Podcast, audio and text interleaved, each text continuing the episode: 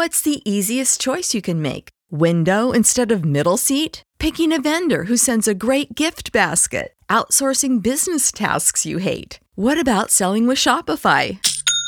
Whether you're selling a little or a lot, Shopify helps you do your thing, however you cha-ching. Shopify is the global commerce platform that helps you sell at every stage of your business. From the launch your online shop stage to the first real life store stage, all the way to the did we just hit a million orders stage. Shopify's there to help you grow. Whether you're selling scented soap or offering outdoor outfits, Shopify helps you sell. Wherever and whatever you're selling, Shopify's got you covered. Sign up for a $1 per month trial period at shopify.com slash try. Go to shopify.com slash try now to grow your business, no matter what stage you're in. Shopify.com slash try. La vita di Giovanni Pascoli. Giovanni Pascoli nacque nel 1855 a San Mauro di Romagna. Suo padre aveva un, un incarico che gli era stato dato dal padrone del campo, eh, che era l'incarico di far lavorare i braccianti, i contadini. Tutto questo gli procurò però dei dissapori e quindi probabilmente uno o due di questi contadini che dovevano lavorare sotto il padre era un soprastante, ecco, non mi veniva il termine. Uccise il padre di Giovanni Pascoli quando Giovanni Pascoli aveva 12 anni, 11 anni. Per la precisione il 10 agosto del 1867. Questo episodio segnò la psiche e quindi tutta un po' l'esperienza di Giovanni Pascoli è segnata da questo e da altri lutti familiari, da altre perdite familiari. Questo non fece altro se non accostarlo, avvicinarlo ancora di più alla sua famiglia di origine, che egli vedeva come un nido nel quale rifugiarsi per contrastare la realtà, che era spesso una realtà molto opprimente. E quindi ancora di più si legherà alle sorelle, vivrà con le sorelle senza sposarsi fino alla morte. Nel frattempo, dopo un periodo di gravi difficoltà economiche succeduto alla morte del padre, riuscì comunque a studiare e a iscriversi all'Università di Bologna e qui eh, ebbe come maestro Giosuè Carducci e fu il successore alla cattedra di letteratura italiana dell'Università di Bologna, successore di, di Giosuè Carducci. Si accostò però negli anni universitari anche ai movimenti socialisti che erano molto attivi nella Romagna, nell'Emilia, nella Romagna del, dell'epoca e nel corso di una manifestazione fu persino portato in prigione.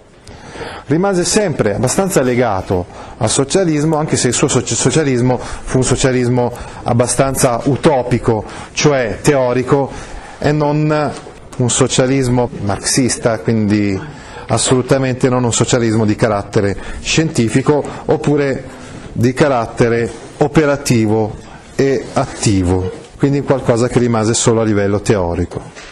Dopo essere stato docente a Matera, Massa, Livorno, l'Università di Messina e Pisa, nel 1906 venne chiamato a sostituire Carducci. L'anno seguente Carducci morì.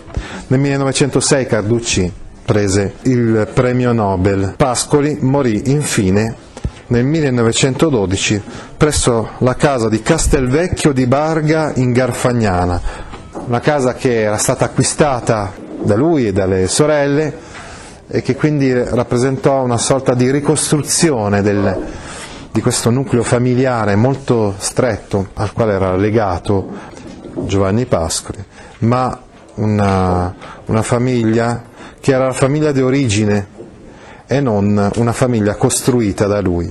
Infatti dovete sapere che Giovanni Pascoli stava per sposarsi, ma subì il ricatto morale della sorella e quindi non si sposò con questa donna e rimase a vivere con le sorelle per tutta la vita. Questa è una cosa che lo segnò da un punto di vista psicologico, in un certo senso non maturò mai eh, Giovanni Pascoli perché non sperimentò mai, non fece mai l'esperienza della paternità e l'esperienza di costruirsi una sua famiglia, ma rimase sempre legato e attaccato alla famiglia di origine. Egli percepisce il senso angoscioso della morte e del mistero, sente la vita come qualcosa di misterioso, che non ha un senso, un significato razionale, logico, chiaro e preciso. A differenza di Leopardi, che vedeva le cose in un modo molto razionale e logico, in base alla filosofia illuminista, egli vive in un'epoca in cui le certezze vengono meno, anche quelle certezze razionaliste, illuministe, che invece erano alla base del pensiero di Foscolo o di Leopardi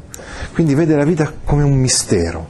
La poesia ci può aiutare a capire qualcosa di questo mistero. Non è la logica, la razionalità o la scienza che ci possono far capire la realtà com'è, ma solo la poesia ci può far capire qualcosa, un barlume no, di questa realtà misteriosa. E non è l'uomo adulto, razionale, che può arrivare a comprendere la realtà, ma è il bambino e quindi l'uomo adulto razionale solo quando ritorna bambino, solo quando fa emergere quella parte infantile di sé, il fanciullino, così lo chiamava lui, così chiamava lui questa parte infantile di sé, quella parte che è in grado di capire la profondità delle cose, il mistero delle cose, il linguaggio segreto delle cose noi possiamo conoscere attraverso la poesia. La poesia è l'unico strumento di indagine, non la scienza quindi. La poesia come una sorta di rivelazione improvvisa e fuggevole.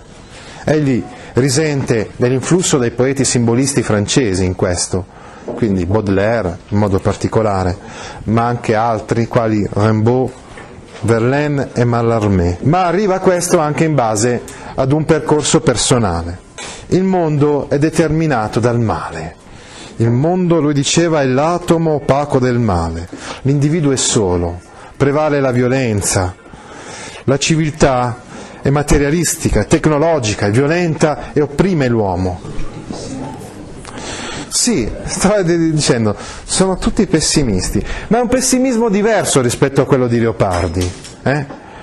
Quindi, tra virgolette, più pessimismo storico che cosmico, giusto? Nel senso che secondo lui il male è dovuto comunque all'uomo e non alla forza della natura matrigna.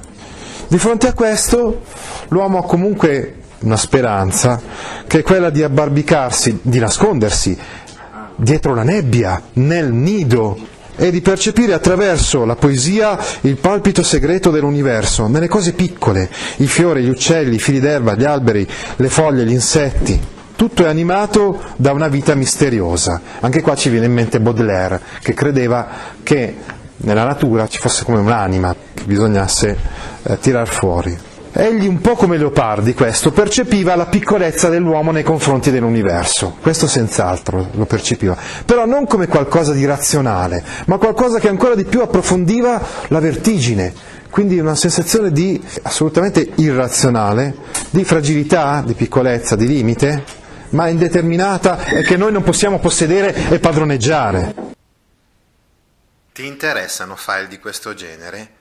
Allora vieni su www.gaudio.org e iscriviti alla newsletter A Scuola con Gaudio all'indirizzo www.gaudio.org/news. Hey guys, it is Ryan. I'm not sure if you know this about me, but I'm a bit of a fun fanatic when I can. I like to work, but I like fun too. It's a thing. And now the truth is out there. I can tell you about my favorite place to have fun. Chumba Casino. They have hundreds of social casino style games to choose from with new games released each week. You can play for free anytime, anywhere and each day brings a new chance to collect daily bonuses. So join me in the fun. Sign up now at ChumbaCasino.com. No purchase necessary. Group. Void were prohibited by law. See terms and conditions. 18 plus.